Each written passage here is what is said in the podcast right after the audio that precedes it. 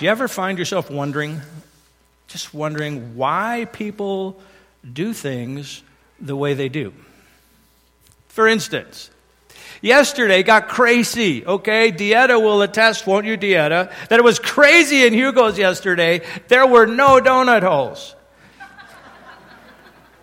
It was nonsense in there. And I went up to her. I said, Dieta, there's no donut holes. What do I do?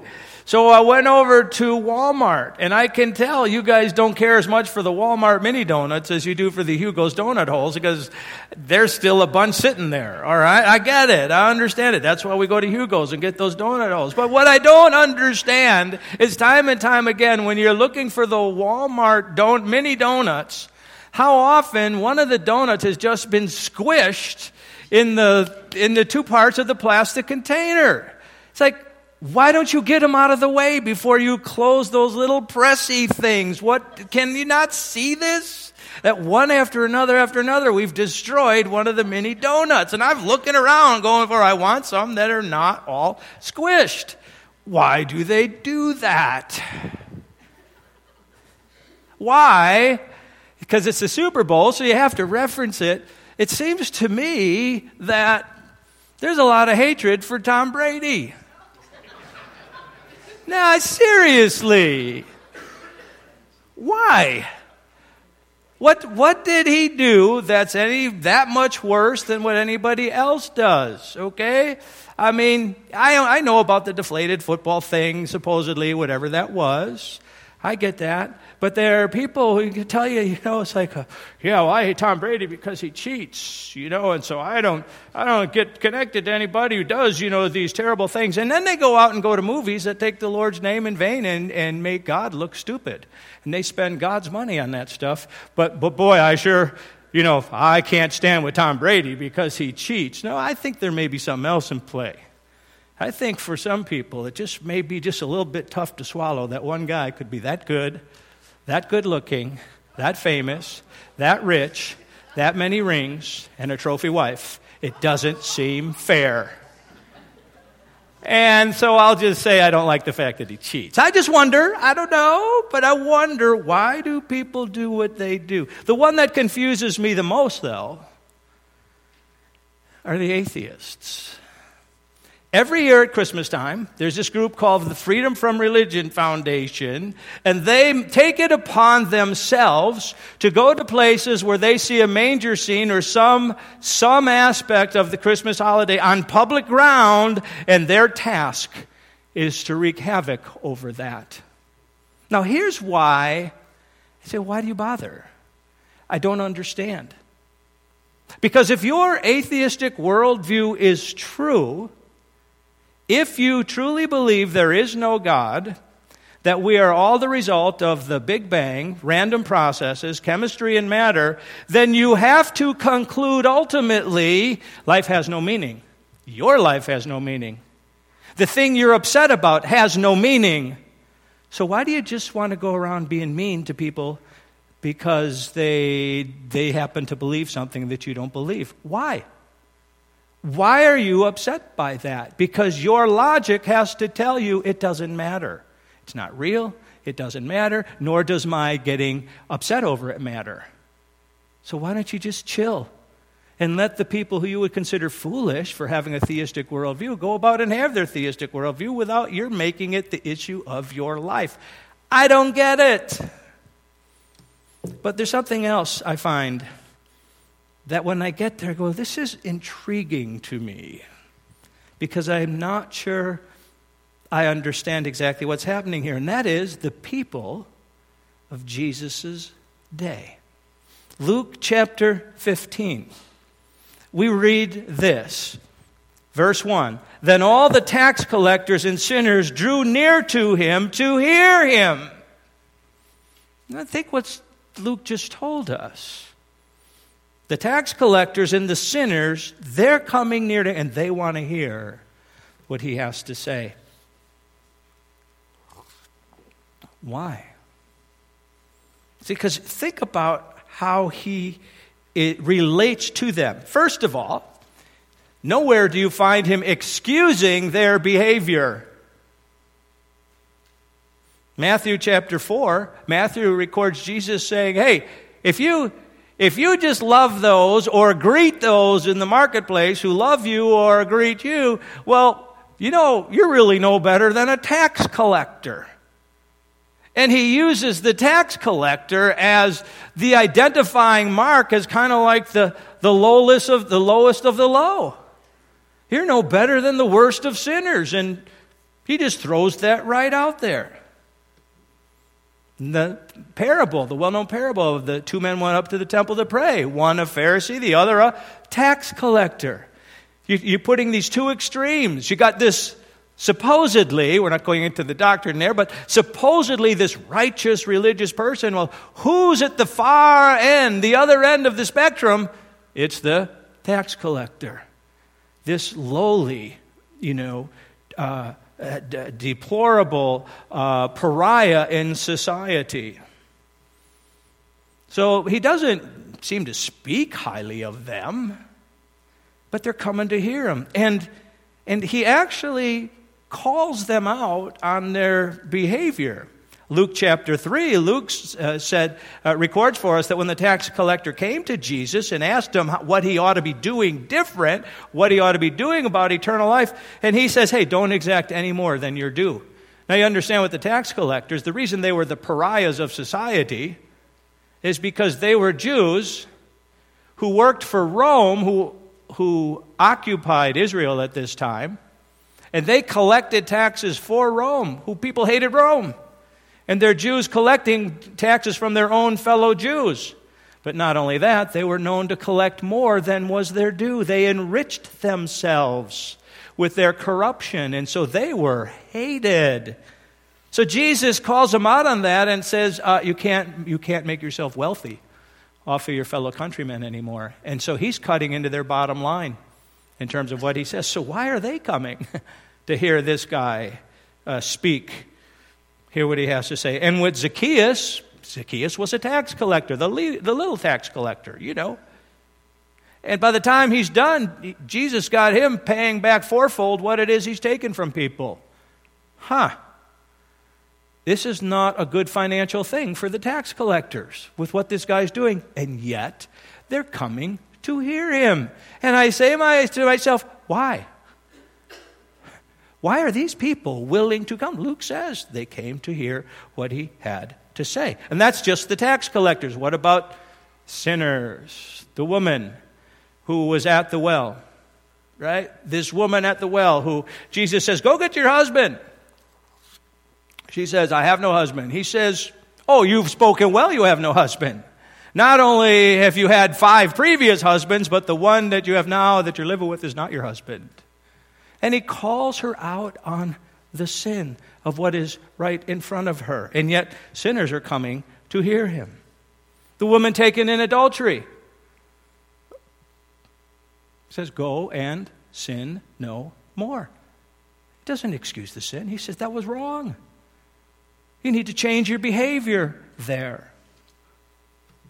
So these people who are coming to hear him are people with whom he doesn't, he doesn't lift them up as like, uh, hey, your behavior is incredibly good. Mark actually tells us the common people heard him gladly.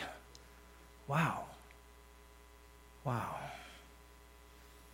So back to Luke chapter 15. Then all the tax collectors and the sinners drew near to him to hear him. And then Luke goes on. And the Pharisees and scribes complained, saying, This man receives sinners and eats with them. Does that not enlighten us a little bit on this question? Why would they come? They came to Jesus because he was different than other religious leaders. He was engaged with the people, not insulated from them. When I, when I read that, I immediately think when we looked a few weeks back when John was baptizing in the Jordan and Jesus came to him and John resisted Jesus said, Let it be let it be so for all righteousness to be fulfilled. And Jesus took on that full identification with our humanity so that he could ultimately die on our behalf but he did not shun our humanity. And, and for us, I mean, he was identifying with a, a humanity that is just, just darkened and scarred with sin. And he did not separate himself. Instead, at his baptism, he identified himself so that he could engage with us. So, after Luke gives us this comment about the Pharisees and scribes complaining that he receives sinners and eats with them, Luke goes on. So he spoke this parable to them, saying, What man of you, having a hundred sheep, if he loses one of them, does not leave the ninety nine in the wilderness and go after the one which is lost until he finds it? And when he has found it, he lays it on his shoulders, rejoicing. And when he comes home, he calls together his friends and neighbors, saying to them, Rejoice with me, for I have found my sheep which was lost. I say to you that likewise there will be more joy in heaven over one sinner who repents than over 99 just persons who need no repentance. Or, what woman having 10 silver coins, if she loses one coin, does not light a lamp, sweep the house, and search carefully until she finds it? And when she has found it, she calls her friends and neighbors together, saying, Rejoice with me, for I have found the piece which I lost. Likewise, I say to you, there is joy in the presence of the angels of God over one sinner who repents. Then he said, A certain man had two sons. And the younger of them said to his father, Father, give me the portion of goods that falls to me. So he divided to them his livelihood. And not many days after, the younger son gathered all together, journeyed to a far country, and there wasted his possessions with prodigal living. But when he had spent all, there arose a severe famine in that land, and he began to be in want.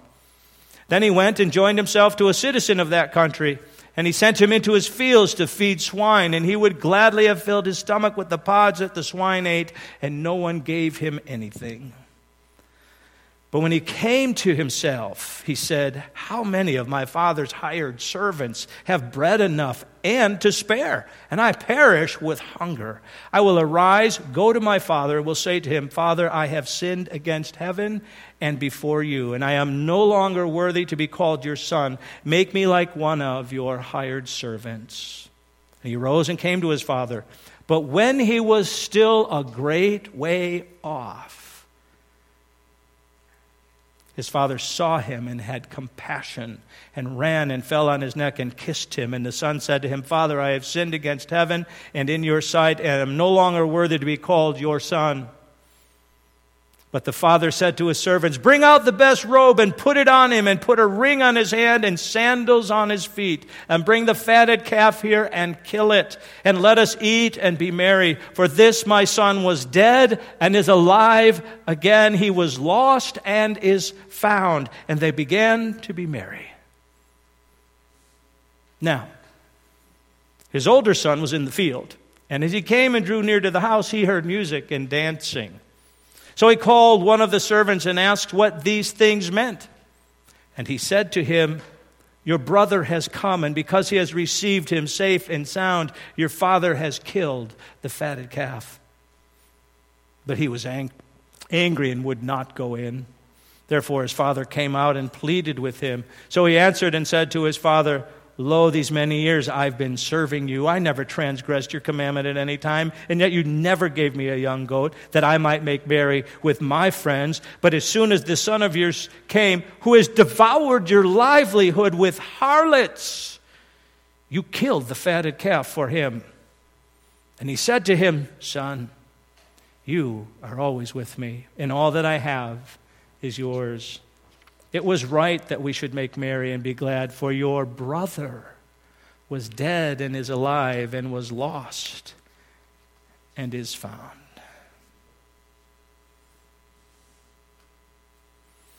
See, Jesus, Jesus' appeal to the tax collectors and the sinners is, to me, the strange part, at least as I look at it, is that his audience, the tax collectors and the sinners, are every bit as sinful as the Pharisees believe them to be. That's not the question. And he views them in the same way. He calls them to repent of their sin. Both with Zacchaeus, who was a real person, and this parable of the prodigal son, was, who was received upon repentance. So Jesus saw these tax collectors and sinners for all the sinfulness that they had. But here's the difference Jesus called for repentance without communicating repugnance. See, that's what the Pharisees had come to. Well, he eats with tax collectors and sinners. He receives them, those kind. Jesus didn't deny the sin. He called for repentance, but without communicating repugnance. And here's the point I want us to take today, friends. We're not done, but I want to make sure we get this point out there. No one is sinless, but neither are they worthless. No one is sinless, but neither are they worthless. The sheep and the coin were worth searching for. When the sheep was lost, they left the 99 because there was worth in that sheep. And the shepherd wanted him back. When the coin was lost, probably a coin from her dowry, when that coin was lost, it mattered to that woman, and so she searched the house high and low until she found it because there was worth in that. The prodigal son was also being searched for, wasn't he?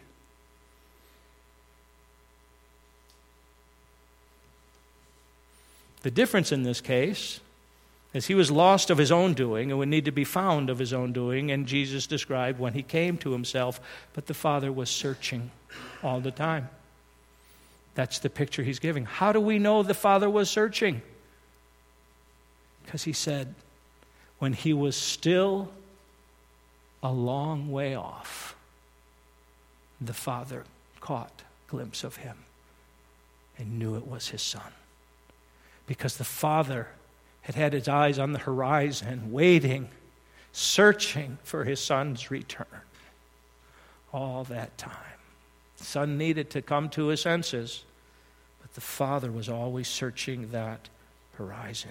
In each of these three parables, and I think you have to take them together, something of value was lost and sought in each of the parables. But it's the third one, if you thought about it, goes that one step further.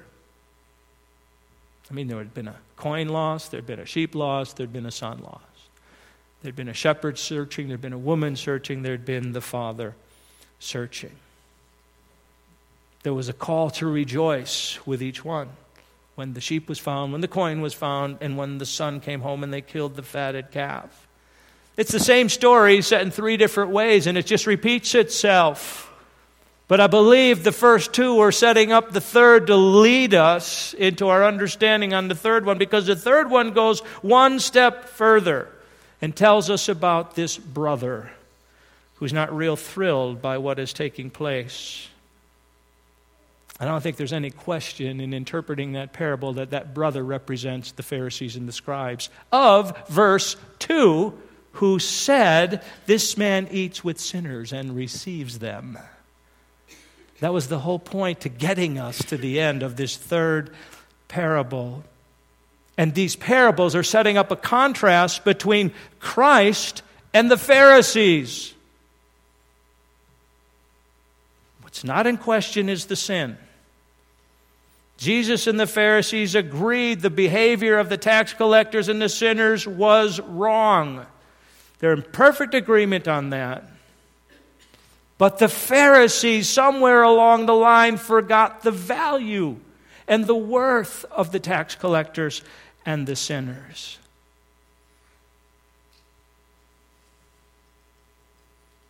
And you know, friends, it was because these tax collectors and sinners were valuable, that Jesus is even on the scene at all. That he is walking in time, space, history at all. How do we know that? Because Luke tells us in 1910 the Son of Man has come to seek and to save that which was lost. That's why he was there. Oh, he, re- he receives tax collectors and sinners. Yeah, he does. See, he was looking to save that which was lost. He was not looking down on that which was lost. Because he understood no one is sinless, but neither are they worthless.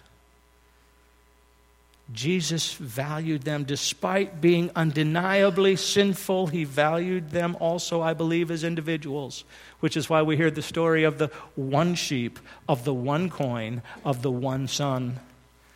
That every individual matters to Christ.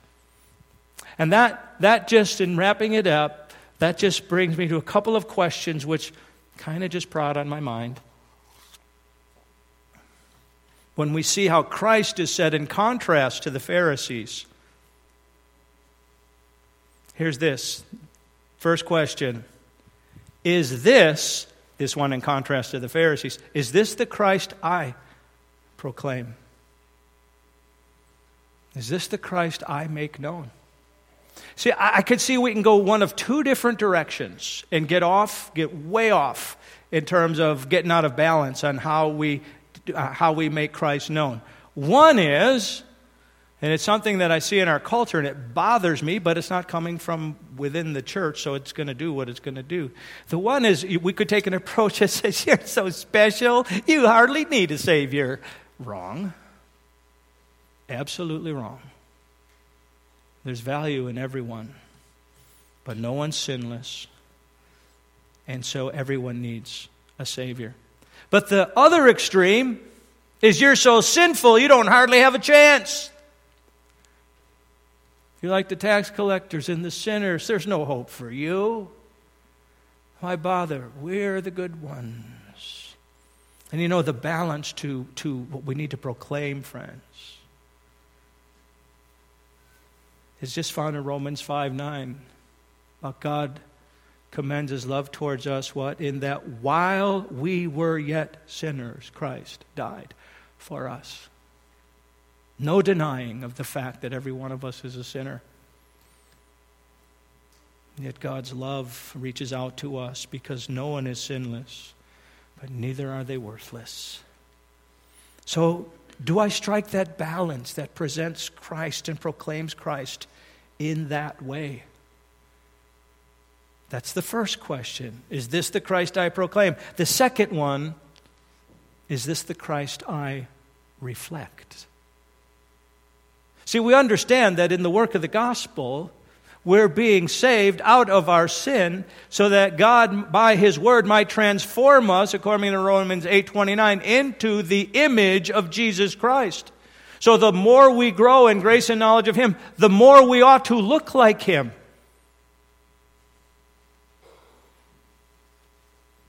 And I ask myself, is this the Christ I reflect? And here's where it gets sticky. Is this the Christ I reflect to the atheist, to the Muslim, to the backslidden Christian? Is this the Christ I reflect to the homosexual, to the transgendered, to the hedonist, to the pornographer? Is this the Christ I reflect to the drunkard? To the molester? To the pusher?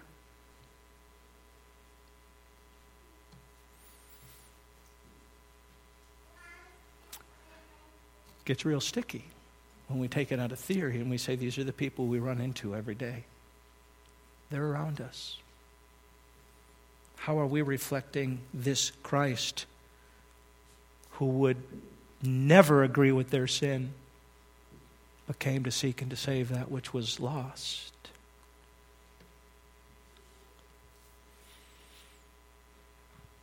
And I am prone that too often I'm ready to put people on a more degraded shelf of sin than myself.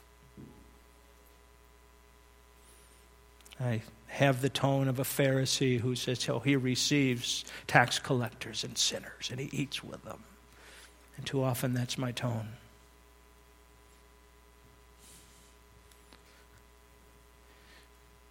Lori and I were flying a couple of years back, and uh, they're sat in behind us. And generally on a plane, you know, you don't, I don't pay attention to the different rows and what's going on in people's conversations, but, but this girl sat in next to two guys she clearly did not know. They were younger than her. She clearly did not know them from their conversation. You couldn't miss the conversation. She'd been drinking, she was loud and she was ordering more drinks as we flew. And she was clearly inappropriate in the things that she was saying to these young guys.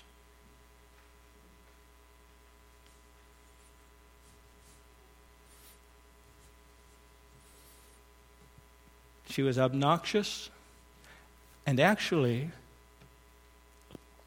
she was being very sexually suggestive to these young guys.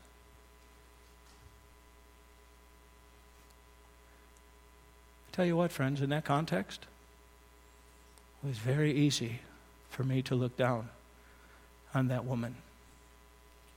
Very easy for me to think in terms of how unpleasant she was to have behind us on this ride very easy for me to see her as one of the sinners.